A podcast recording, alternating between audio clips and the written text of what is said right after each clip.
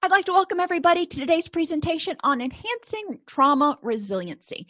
I am your host, Dr. Dawn-Elise Snipes.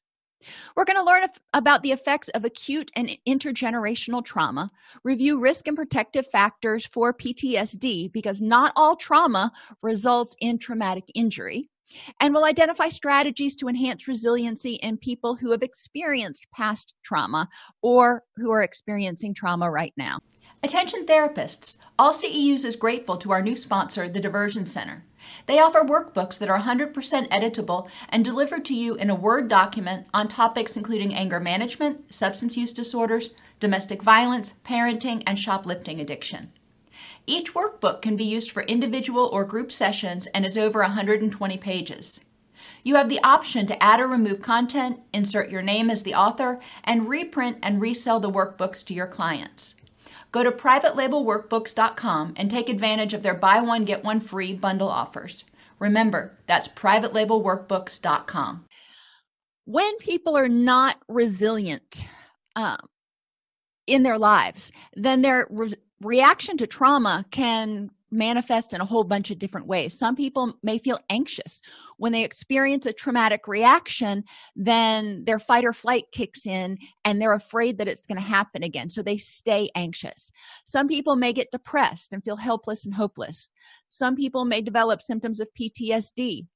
Others may self medicate their anxiety or their depression or their trauma symptoms with addictive behaviors in some people, especially people who experience enduring traumas or significant traumas in early childhood, uh, they may develop symptoms of personality disorders. We may have relationship issues, poverty, and reduced success. Now, how can that happen from trauma?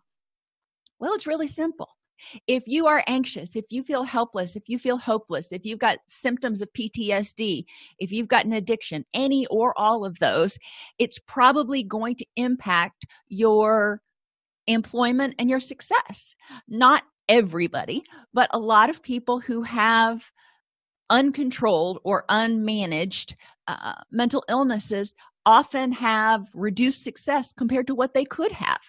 We do want to look at that People who have experienced trauma may develop stress related physical health problems like hypertension and diabetes and autoimmune issues. Other issues that may relate to intergenerational trauma can come up. And intergenerational trauma occurs when you have a major trauma that occurs, you know, two, three, four, seven generations ago, whatever. That happens that impacts the people that are living during that generation.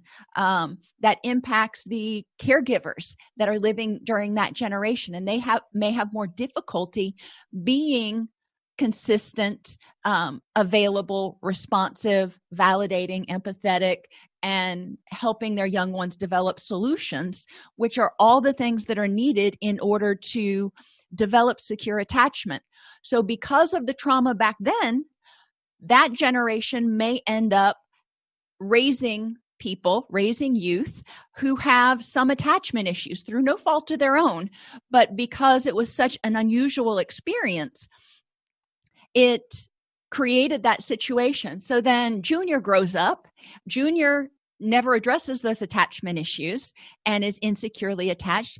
So junior has children and junior ends up raising children who have attachment issues because junior is still struggling with or juniors are still struggling with their own issues uh, related to helplessness hopelessness self-esteem you know all the stuff that goes along with insecure attachment.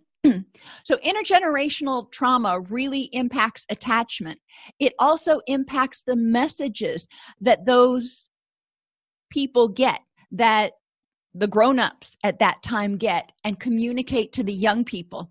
The young people learn those messages and communicate them to their young people.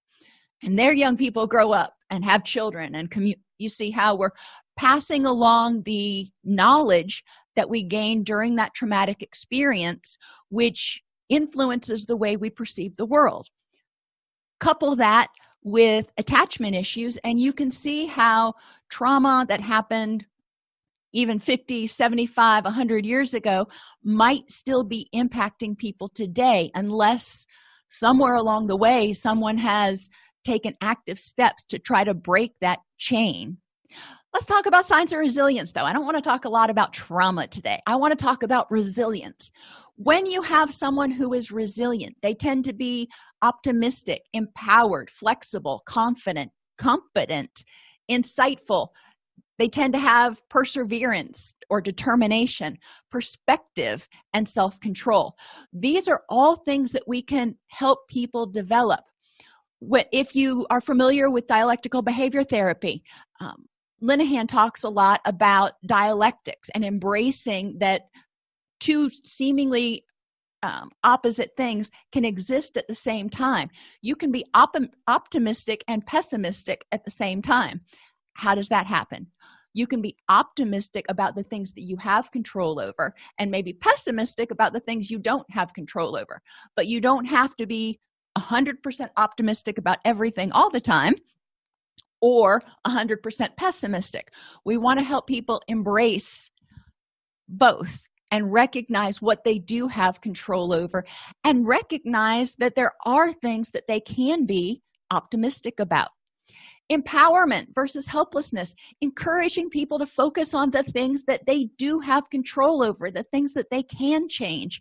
In substance abuse recovery we say the serenity prayer a lot. You know grant me the serenity to accept the things i cannot change the courage to change the things i can and the wisdom to know the difference. Well okay. So recognizing there are things we cannot change. Here in middle tennessee it has been raining for you know i don't know four solid days now and i'm about tired of it but i can't change that. What can i change? Well i have got broad spectrum lights in my office that i can turn on and kind of trick my brain into thinking that it's not quite as gross outside. We are a lot of us are on stay at home orders. They're stopping short of calling it quarantine. And been there for a while now and some of this we can't control you know we can't control how fast you know this bug mutates or whatever. What can we control? We can control our contact with people. We can control our hand washing.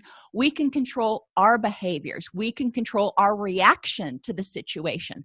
Does sitting around the house fretting about it and worrying about it help us at all?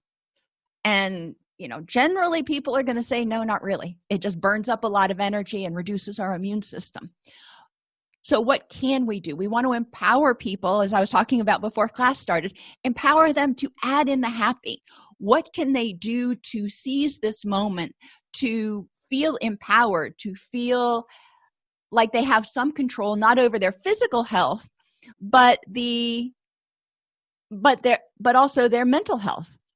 Flexibility and versus rigidity. You know in this time i am one of those people I like structure. Actually, I love structure. Who am I kidding? I love structure. But during this period of time, everything has changed and it's a little stressful for me. If you look on the Myers Briggs, I am like over here on the J side. I, I I'm not spontaneous at all. Uh, however, I can embrace flexibility when I have to and so that kind of puts me a little bit more towards the middle. Do i prefer structure? Yes but i don't have to have it. Resilient people are able to say okay i can't have my structure right now so let me figure out how to be flexible. What can i do? You know our gyms are closed. I work out every day and it's been raining. So going outside and running i guess you could run in the rain but i'm not going to do it. I'm too much of a sissy. But since it's been raining and the gyms are closed what do i do? Well thankfully i have a stationary bike at home so i have a plan c. But um, trying to be flexible what can i do to have as as hayes would say in acceptance and commitment therapy what can i do during this time in order to maximize my ability to have a rich and meaningful life. How can i be flexible right now? I can't do what i usually do but how can i be flexible and still have a rich and meaningful life? Um, and he would also talk about um, acceptance and commitment therapy. Talks about living in the and during this period of time. How can we both be under self isolation and have a rich and meaningful life? You know would we ideally have this other thing? No however it is what it is right now and there's not much we can do to change it until you know some other steps are taken and they find some you know a for sure medical treatment for it and vaccination and all that kind of stuff. So in the meantime let's live in the and. This virus can exist and we can still have a rich and meaningful life. We may just have to be a little more creative helping people develop their confidence and their assertiveness. A lot of times uh, people feel like they should be a chameleon and try to please everybody else. And encouraging people to live authentically and be confident in who they are having good self-esteem and assertive in their communication about what they want what their needs are. Will they always get everything they want? No none of us does. But when we are confident we have that air about us that we're not apologizing for wanting spaghetti tonight. We're not apologizing for having a bad day for something. You know we're saying all right it is what it is. Competence is just what it sounds sounds like. When we feel like we are competent to control our lives it is really hopeful uh, encouraging people to set small goals in order to, to enhance their sense of self-efficacy or their sense of competence in managing their feelings in managing their thoughts and in managing their life right now. Especially right now and especially during a crisis it is really hopeful or after a trauma it is really helpful for people to set small goals so they can develop that sense of confidence that they are competent to protect themselves and their family. Insightfulness is always great. When people are resilient and when they're insightful, they can see what caused it or realize that, you know, maybe they'll never know what caused it. And they're able to be insightful about what is important in their lives. Perseverance requires people to feel like they have the ability to make a change. Think of that internal locus of control. Recognizing we can't change everything, but perseverance helps people keep going, even though, you know, it looks a little dicey right now. People who are persevering are still getting up in the morning and still saying, you know what, this too shall pass. And they are invoking positive cognitions. They are doing things, persevering during the storm, persevering after the trauma to put one foot in front of the other and keep walking towards those things, keep moving towards those things that are important in their rich and meaningful life. Perspective is so helpful. Trauma, you know, I don't know, some of y'all are, are new and welcome, by the way. Uh, but a couple of weeks ago, we had an EF4 tornado go through this area and just decimated schools and buildings and houses and you know people. Unfortunately we did have you know couple couple dozen people die. However perspective instead of seeing that as how it's always going to be perspective helps us step back and say all right you know that was a really unpleasant awful horrific situation. But in the big scheme of things what are the chances that another ef5 is, or 4 heaven forbid a 5 ef4 is going to come through here in the next you know five years let alone in the next five months? So we get some perspective uh, we get some perspective with this virus that's going around looking at you know if you are for example in that 10 to 49 year old age group and you have no underlying health conditions what is your risk versus someone who unfortunately is 50 or older and has three or more underlying health conditions? You know when we look at the data the data looks awful. But when you start filtering it out and saying which group do i belong in and what's the perspective? How you know at risk am i? How at risk is my family? My daughter has asthma. She's 16 but she has asthma which is a big no-go if you get this particular virus. But overall she's relatively healthy. We've still been kind of restricting ourselves even more than usual because of that though. So gaining perspective so you have factual knowledge about your level of risk and about your level of success after a traumatic event happens. You know what's the what's your perspective that you're going to be able to recover? In the big scheme of things how big of a deal was this to you? In the big scheme of things how big of, the, of a deal was this to your community? And rippling out from there you know in the big scheme of things the tornado that hit middle tennessee was not that big of a deal for the country.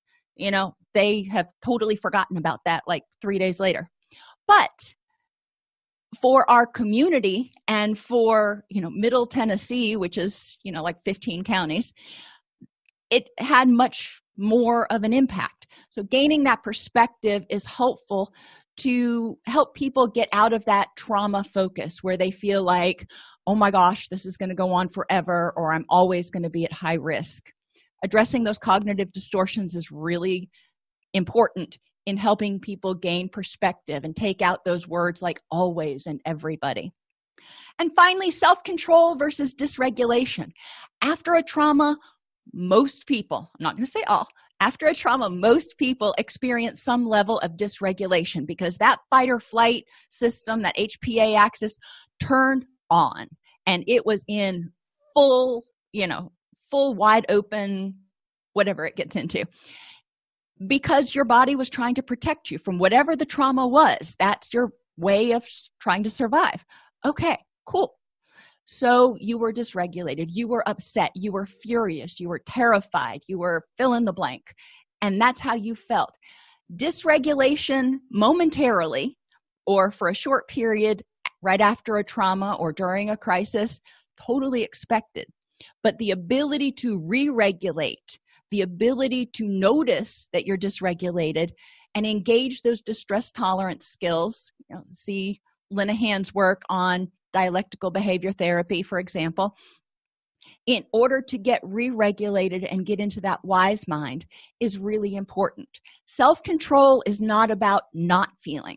You know feelings are normal and we want people to be able to feel but we also want them to feel confident that they are competent at re-regulating themselves and controlling you know getting c- control of their emotions and their thoughts after a dysregulation. People who are at risk of ptsd during any trauma um, depends on their age. Younger children have fewer life experiences to compare it to so it may seem more overwhelming. They tend to think dichotomously so it's all good or all bad it is all dangerous or all safe they tend to think personally. Whatever happened somehow must have been their fault. Younger people can experience can be more at risk for developing ptsd after a trauma. Same thing with the developmental level. Some people are chronologically older but developmentally not so much. We do need to not just assume that because somebody is chronologically 16 years old or 24 years old that they are as able to handle it as every other 16 or 24 year old. We also want to remember that the prefrontal cortex our impulse control area higher order cognitions doesn't finish developing until the person is about 24 years old. So thinking of you know soldiers who enlist when they're 18 and a lot of them have gone you know on their first tour of duty before they're 20 their brain was still developing during that period if somebody has a prior history of mental health or substance abuse issues then they are at a greater risk for developing ptsd a lot of times a history of mental health issues means that there were periods in their life where their HPA axis was overactivated and they may be struggling with hypocortisolism. Substance abuse issues may also create situations in the brain that make it more susceptible to trauma from to traumatic injury after a trauma. The number of stressors in the prior six months is another risk factor that a lot of times we don't consider if something happens you're just going along and everything's ducky for a year two years whatever you're just having a grand old time and then something happens. It may be devastating but you may have more resources recovery resources cognitive resources energy physical resources to deal with it. If you have had crisis after crisis after crisis over the past six months then you are likely worn down cognitively emotionally physically and even you know interpersonally your resources may also be worn down which makes people puts people at risk. The availability of social support after a trauma within 4 24 or 72 hours and these roughly correspond to our ability or the time frame in which we compartmentalize. During the first four hours after a traumatic event after a crisis our HPA axis is still pretty revved. Our cortisol is still coursing through our system. You know, we're still in that fight or flight, hyperactive, sort of dysregulated mode. We haven't started compartmentalizing that and putting it somewhere. After, between four and 24 hours, we start your our brain starts saying, you know, we got to figure out what to do with this. We've got to figure out how to deal with it or how to, you know, put it aside because I can't keep feeling like this. So, in that first 24 hours, people start to make sense of it or just compartmentalize it. A lot of times they just stick it in a little mental box and put it back in the in the recesses of their mind somewhere. After 72 hours, most people are not able nor nor should they be expected to be uh, to sustain that extreme dysregulation and distress caused by the original crisis. So within 72 hours, the body and the person have figured out a way to try to live with that. They're not, they probably haven't found their new normal yet, but they have down regulated some. They may start feeling numb at this point. But at that point, the access to those memories is going to be even harder. Under trauma, our brain does something really cool and it secretes a bunch of chemicals into our brain, some of which help us not form solid memories, help us not take our memories from that short term and put it in the long term. So during that first four hours, those memories are still there and accessible. After that, it's it's kind of like soup you know you take a, a alphabet soup and it kind of gets dumped into there and things get a little a little fo- fo- foggy uh, which is kind of a cool self-protective mechanism but it can be really frustrating for people who want to remember what happened. Some people want answers if someone doesn't have effective problem solving or coping skills, they're at risk because after a trauma or during a crisis, we're exposed to something that makes us feel threatened. If we can't figure out, if we can't feel competent and confident in our ability to handle that stressor, then it's going to put us in a place where we may not want to persevere and we may start feeling hopeless and helpless. And finally, those effective distress tolerance skills. Sometimes during a crisis, especially an ongoing one like this one, you can't necessarily know that you're safe in two hours or four hours after a car accident. You know, the car accident's over and you can start assessing the damage and figuring out okay, what are the next steps? Right now, we've been going on you know a week two weeks where everything as everything is um unknown. There's a lot of ambiguity in what's going on. So just like when you go to the doctor and he or she draws your blood in order to run tests to see what's wrong with you and you have to wait a week and you're going i want answers now doc. I, I need to know what's happening now. You have to figure out how to wait for that week we're going through the same thing just on a ramped up scale right now, and it's requiring everybody to pull down their best distress tolerance skills until we can get some answers. Protective factors, psychological flexibility is great about helping us uh, deal with crisis and deal with any kind of situations. When we are psychologically flexible, we identify how we feel and what we need in the here and now. We say, okay, this is how it is. You know, I'm fond of saying it is what it is. I feel how I feel. the situation is as it is i cannot change it now what do i do with that what do i do with that how can i improve my next moment how can i help myself feel better emotionally how can i address my cognition so i am thinking more empowered? How can i keep myself physically safe? What can i do? I'm right here right now. How can i improve my next moment? So those toward behaviors we want to encourage people and teach people include mindfulness being aware of how you're feeling and what you're needing and you know being knowledgeable about what's going on taming that monkey mind right now our minds can go off in 6 million different catastrophic directions. And encouraging people to practice being one with the moment. And when they notice that they're developing monkey mind um, and their thoughts are like all over the place and causing them distress encouraging them to practice you know five four three two one. What are five things that they see four things that they hear three things they smell two things that they feel and one thing they can taste. Or even easier just fives. What are five things that you see in the room that are green? Or something to help you get grounded in what's going on in this place right now in this moment.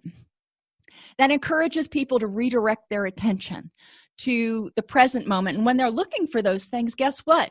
They're not thinking about all that other stuff. Maribel suggests scavenger hunting. That is a great activity for you know people who are at home right now. And you know you're you're kind of getting a little cabin fever.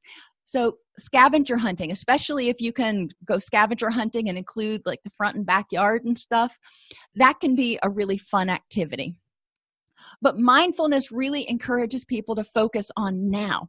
Think about you know if you hunted easter eggs when you were little um, going out we do that every day right now. Our chickens and ducks will not lay in their boxes so every day is an easter egg hunt. Lucky us. But being we have to be mindful when we go out there and pay attention as we're walking to every little pile of brush to see if there's a hidden nest which right now can be kind of fun we need to encourage people to practice patience whatever it takes for them. And I, have shared with y'all before when my kids were young i'd be pushing the buggy through the store with two kids in tow just repeating to myself and sometimes mumbling out loud god grant me patience and just over and over again. And maybe it helped maybe it didn't you know it seemed to get me through but we need to help people figure out how they can tap into their patience and that is their ability to you know tolerate not only their own their feelings of distress but tolerating other people's distress and other people's expressions of distress.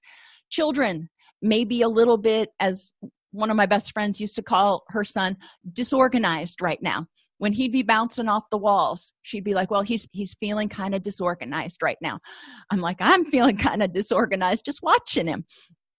We need to help people figure out when they're feeling stressed when they're feeling like their patience is wearing thin what can they do in order to re-regulate? Belly breathing's great you know?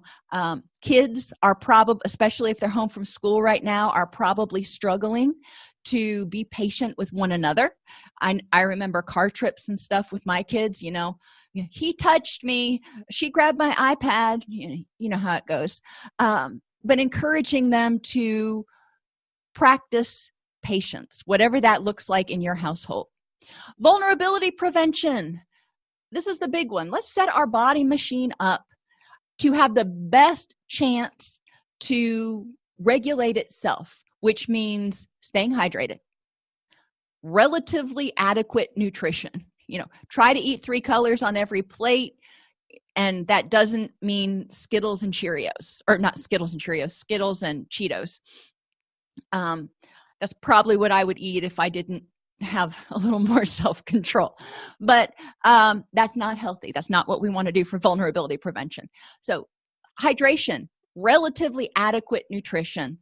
Sleep good quality sleep. If you are after a trauma some people have difficulty sleeping and it's important that they develop skills to regulate their sleep so they feel safe enough to go to sleep. Uh, when we are sleep deprived or we don't get enough deep sleep our brain doesn't clear out the adenosine which was created from thinking and existing the day before. So we tend to feel sleepy fatigued and foggy headed all day long. And that tends to make a lot of us a little bit cranky. So looking at your vulnerabilities basic physical health behaviors can help increase people's sense of energy and willingness to persevere. Encouraging people to seek social support. Reach out you know right now you may have to reach out through one of some app on your mobile device or calling because you can't be face to face my stepfather is 87 years old so there is no way in anybody's world that i am going to be face to face with him right now because he's like highest risk. Um so, but reaching out via email reaching out via text or, or screen chat can be helpful when people have experienced a trauma or even right now seeking uh, seeking out support groups face to face or online you know right now we may have to be doing online but support groups are going to be really important. Support for coping with whatever trauma it was. And problem solving skills. Being creative. And tapping into that creativity. One of the things i used to do with my class when i taught at uh, uf was we would spend one day working on problem solving skills and i'd break them up into groups and each group would have a different material and i would have them identify 10 things that they could do with that material other than its intended purpose. One would have bubble gum one would have duct tape one would have a coat hanger and then the fourth one you know i'd pick something but the the first three were always you know staples that that we would use. Um uh, paper clips. That was another one that that was a frequent frequent flyer. And i would encourage them to think of you know creative ways they could do it. And then we would talk about you know problems that people typically have and creative ways they can be they can be solved. Um you know like a a, a leaky sink or something like that that people actually encounter not a mental health problem but just regular problems just to encourage them to get out of the box where they think that it has to be done a particular way. To be done right it may have to be done a particular way. To be done for the moment you know we may be able to get creative. Toward thoughts and feelings. And when i say toward behaviors and toward thoughts and feelings what i'm talking about is using our energy once we realize how things are and accept it is what it is using our energy to move us toward what's important in our life to move us toward happiness. How can we use our energy to do things that are going to help us feel happier or help us emerge out the other side where we can be happier? Toward thoughts and feelings include optimism curiosity perspective insight mental flexibility uh, empowerment confidence trust competence and self control. We've already talked about some of those, but we want to encourage clients to develop self statements that embody these. So, identify three optimistic statements you could use after this tragedy. Identify three things that are still going well. Um, identify you know three things that you are in control of right now in order to you know enhance that empowerment area. I like the number three. That's just me. You can choose any old number but encouraging them to develop a list of positive self statements that can help them feel happy and help them feel empowered and confident and competent and all those other things from the resiliency list. I'm just briefly going to highlight the away behaviors thoughts and feelings because we want to notice these but encourage people to evaluate whether using energy for those things is helping them move toward their rich and meaningful life and helping them move toward happiness or it is draining their energy like sitting in in your car stuck in the mud and just revving that engine and spinning those wheels. You know are we spinning the wheels or are we getting traction? Kind of how i'm looking at it So, away behaviors include hypervigilance. And yes, this is one of those feelings and one of those reactions that happens after trauma. Even if you don't develop acute stress disorder or PTSD, there's going to be at least a little period of time where you're hypervigilant because your HPA axis, your threat response system, is saying, hey, that was really unpleasant. You need to protect yourself. All right, I got that encourage them to notice use their mindfulness to notice when they're being hyper vigilant and instead of continuing to be anxious and on edge and jumpy however they want to describe hypervigilance what can they do? How can they use their energy to help themselves feel safe you know once we feel safe then we can relax. When we can relax we can sleep. When we can sleep we get our energy. It's just a wonderful cascade of things. Using their mindfulness to notice when they're feeling irritable and, aggressive irritable or aggressive and understanding that those feelings are part of the fight or flight reaction. That means that somewhere in their brain they're still not feeling safe. So they're still on edge. Recognizing that and then accepting here and now and choosing what can i do in order to help myself improve the next moment. These are normal feelings reactions you know i don't want to make people feel broken or or something for feeling or reacting in a certain way but i want them to notice them and then be able to be mindful of them and evaluate whether it's helpful and if not what can they do differently addictive behaviors withdrawal isolation and just giving up easily are common. You know addictive behaviors help medicate withdrawal and isolation when we just feel like we can't take anything else because we are overstimulated we're not feeling safe we're there's a lot of stuff that happens after a trauma um, or giving up easily sometimes after a traumatic incident whether it's a something like a tornado or something like this you know coronavirus crisis at a certain point some people may run out of gas and they may, feel like nothing i do is going to make any difference. So they may just give up. Away thoughts and feelings. Again feelings are normal. They're our body's reaction that tells us to, that tell us to do something. If we feel happy that, that's our body saying do that again.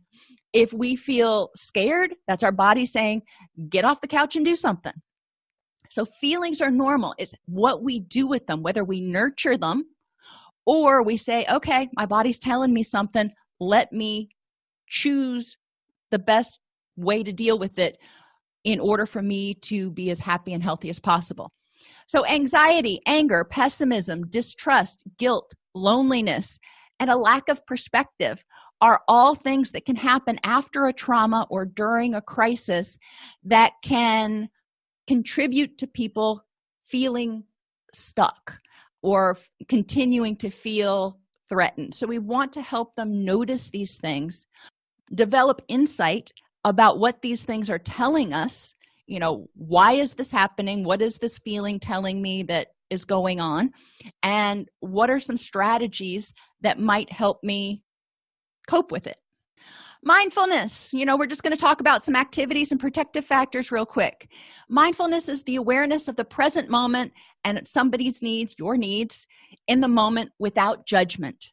That's the hard part the without judgment. Noticing that i feel anxious or i feel frustrated. Okay you do. That's how you feel that's the first step is noticing becoming aware of how you feel and what you need but also becoming aware of what's going on in order to help you or help your body get to the point where you're in your wise mind where you're not in this flood of adrenaline. Um, five four three two one we already talked about five things you um, see four things you hear three things that you smell two things that you can feel and one thing that you can taste what's in the room?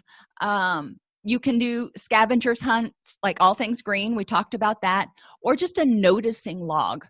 Have people you know periodically stop you know encourage themselves to even set a timer on their phone to stop maybe once an hour and just take 30 seconds and notice what's going on how they feel mindfulness activities that you can do with people. Um, you can put this on a whiteboard at home. If you're you know home with family you can put this you can use this as a group activity or just a daily journal.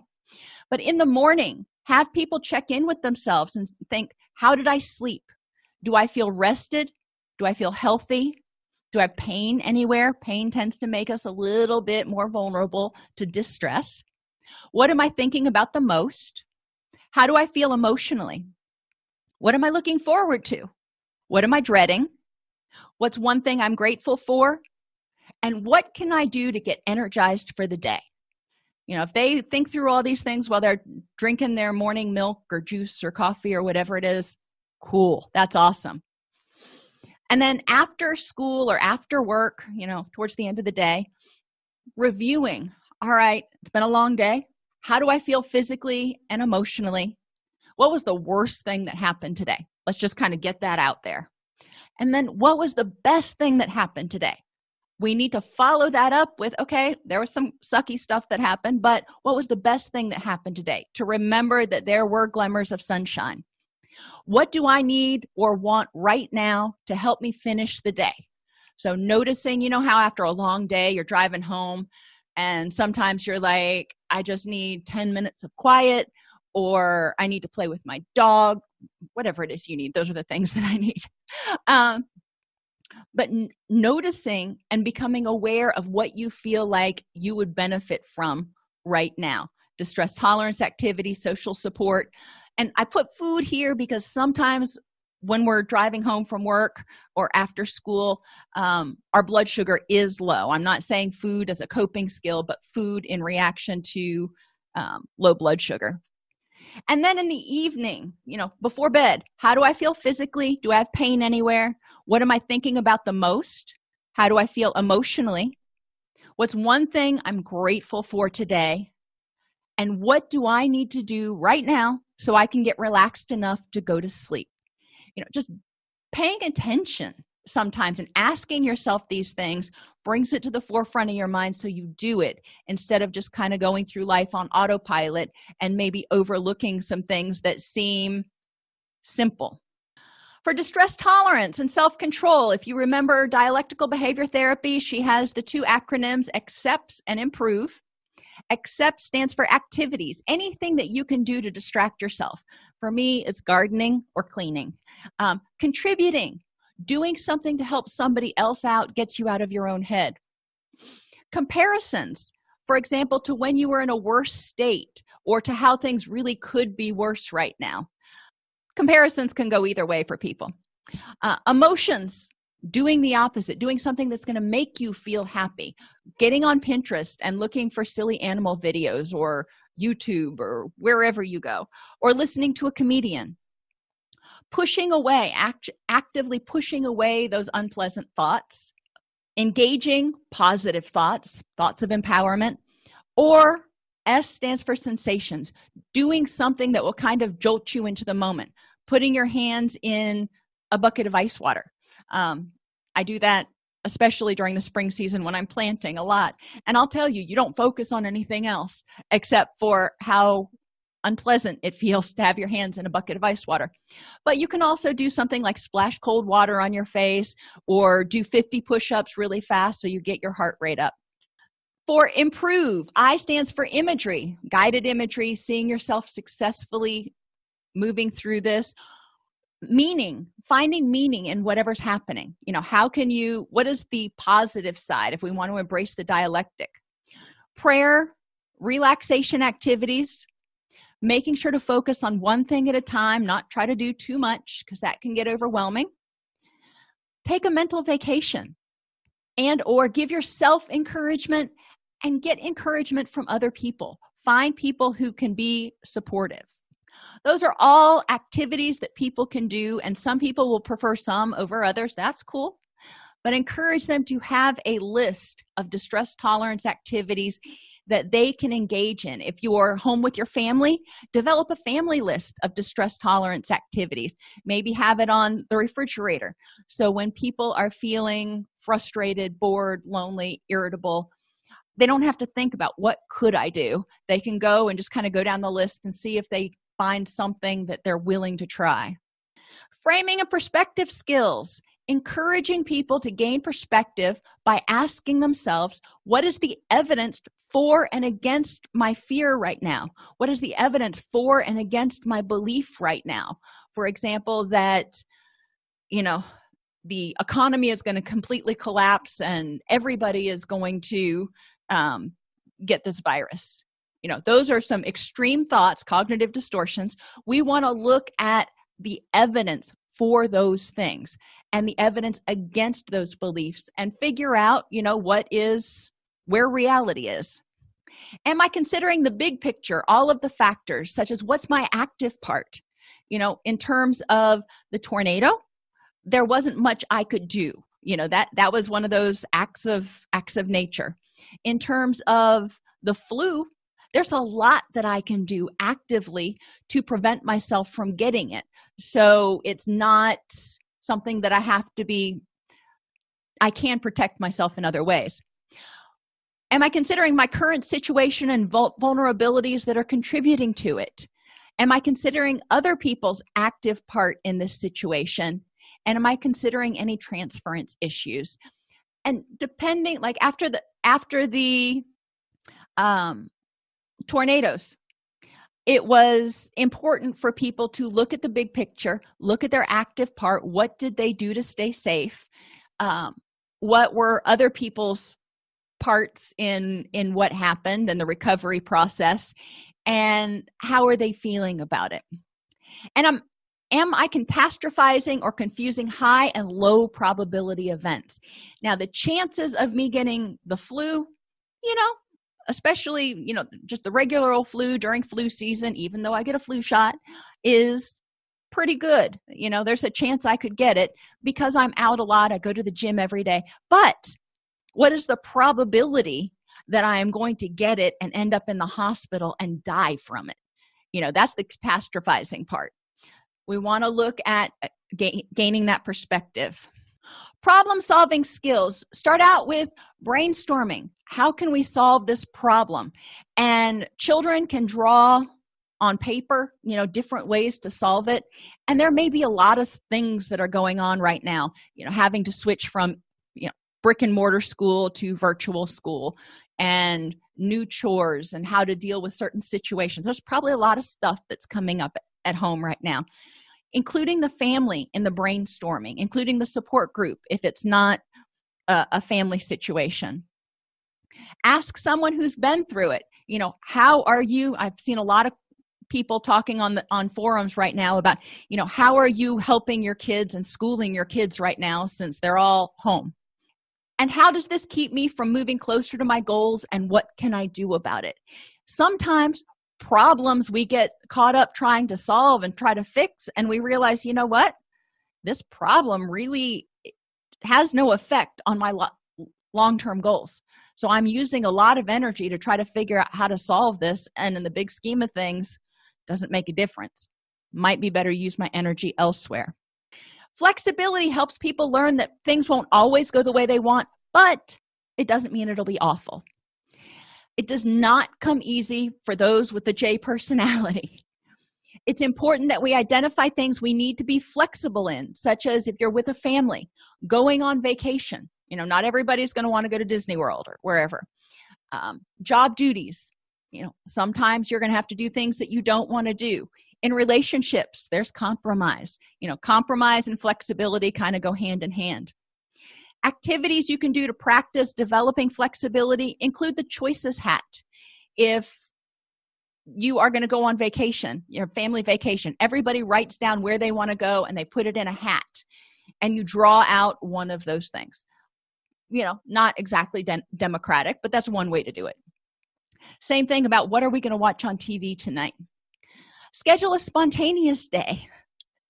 Yes i know that sounds ironic but that works in our family because my husband is very spontaneous and i'm not.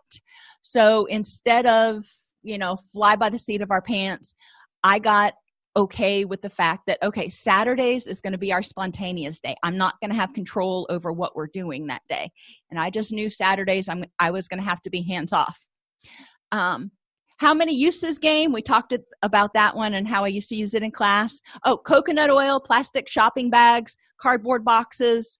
Those are all you know really cool things. You can go online and look for suggestions. It's a fun family activity if you're just bored and you want to do something and then how are you like a you know how are you like a dog? How are you like a cat? This obviously goes over better with young children but it's one way to teach flexibility so they can think about okay i'm like a bunny rabbit because. Learned optimism comes from martin seligman. The traumatized brain stays on alert and notices the dangers or potential threats.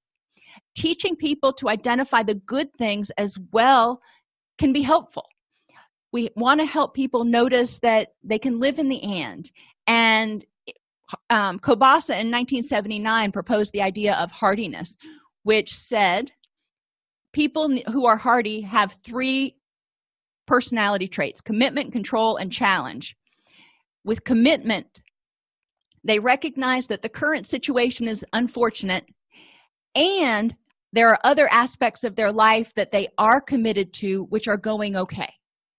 So, increasing commitment to our whole life, not just focusing on this one slice that's not going so well right now. Control. What parts of this situation can you control, and what aspects of other parts of your life are you in control of? So, recognizing the crappy situation, what parts can you control? But then the other pieces of the pie, what aspects of that are you in control? Encouraging people to develop that sense of empowerment. Challenge In what ways can the current situation be viewed as a challenge or an obstacle, like an obstacle course, instead of a barrier? And barriers keep you from going over, under, around. But challenges and obstacles are things that we do. They're, they encourage us to tap into our curiosity. Other activities include positive journaling, having people journal or reflect or talk about for 10 to 20 minutes a day only the positive things. And you know the other 23 hours and 40 minutes they can talk about whatever they want. But for 20 minutes we're just going to focus on what's going right what was awesome today. And creating a gratitude wall a gratitude tree or a gratitude branch. You know you can get branches and then get um, uh, present tags the little ones that have the string on them. And write on each one of those tags something that you're grateful for and add to it every day. So the tags become like the leaves on the branches. For empowerment encourage people to learn about others that are like them who've overcome these same challenges. You know right now we're looking at china for example to see how they're coping and what's happening for them. It's not a one-to-one comparison but you know we can learn break big tasks into small steps. After a trauma a lot of times people are exhausted and feel overwhelmed very easily. Breaking big tasks into small steps gives them things that they can accomplish to enhance their sense of efficacy and competence. Give credit where credit is due. Encourage them to create and i did that wall and it could be something i remember after my kids you know i did that. I took a shower today. That was like a big thing for me um especially after my daughter came. But uh, encourage people to recognize their accomplishments even the little ones. Make a my support list having them identify the people and things that are supportive in their life. And encourage them not to put all their eggs in one basket. So have them get um, the little East, plastic Easter eggs. And in each Easter egg, identify something that is going well or some empowering um, statement that they can say to themselves. And those are their eggs, and encourage them to, you know, reflect on those eggs. Confidence and competence. When people feel incompetent and lack confidence, the world seems much more threatening and they can feel more helpless encourage them to identify their signature strengths. They're going to create a campaign. It can be an ad campaign. They can do a body poster so they draw the, an outline of themselves and they put pictures in that outline of themselves that represents all of their strengths. They can write their own biography. They can write who i look up to or create a personal scrapbook of accomplishments they don't have to share it with anybody but that way they have it and they recognize that they are competent and they can do things. They can also create a goals workbook identifying what they want why they want it what could stand in their way and how they could deal with that and then the steps they need to achieve their goals such as being valedictorian you know um, life does not stop for most people after a trauma. So there is going to be a period of helping people you know get back into the into the groove find their new normal identify their goals their new goals so they can start moving forward again. From a young age it can be difficult to keep going in the face of adversity especially if you're already stressed and feeling disempowered. Remember as caregivers sometimes we need to enact scaffolding. As clinicians we do the same thing. You know when people are struggling let them do as much as they can up to the point they get stuck and then we help them on. Hopefully the next time they do it they'll go a little farther before they get stuck. Eventually they'll master the task. Um, for adults we typically call this mentorship you know, basic basic uh, learning. Chunk things when you are feeling overwhelmed those small you know if you've got to do something like grade papers do 10 minutes at a time. If you've got to write progress notes 10 minute at a time. Or decisional balance encouraging people to look at the pros and cons of quitting versus continuing on. Social support is a great resource when trauma knocks people off their balance. So encourage them before the trauma ideally but even after the trauma to figure out ways to develop connectedness by participating in hobbies groups like um, knitting circles or that's you know, again my things. But whatever their hobbies are there are probably people who would like to get together and share that hobby. Join clubs faith organizations and put effort into developing their current relationships. And i really encourage people to look up the five love languages and recognize how your the people that are important in your life how they communicate what's their love language and make sure to communicate to them in their love languages not yours because they will connect better if you use their love language. For prevention and preparedness encourage people to have a plan.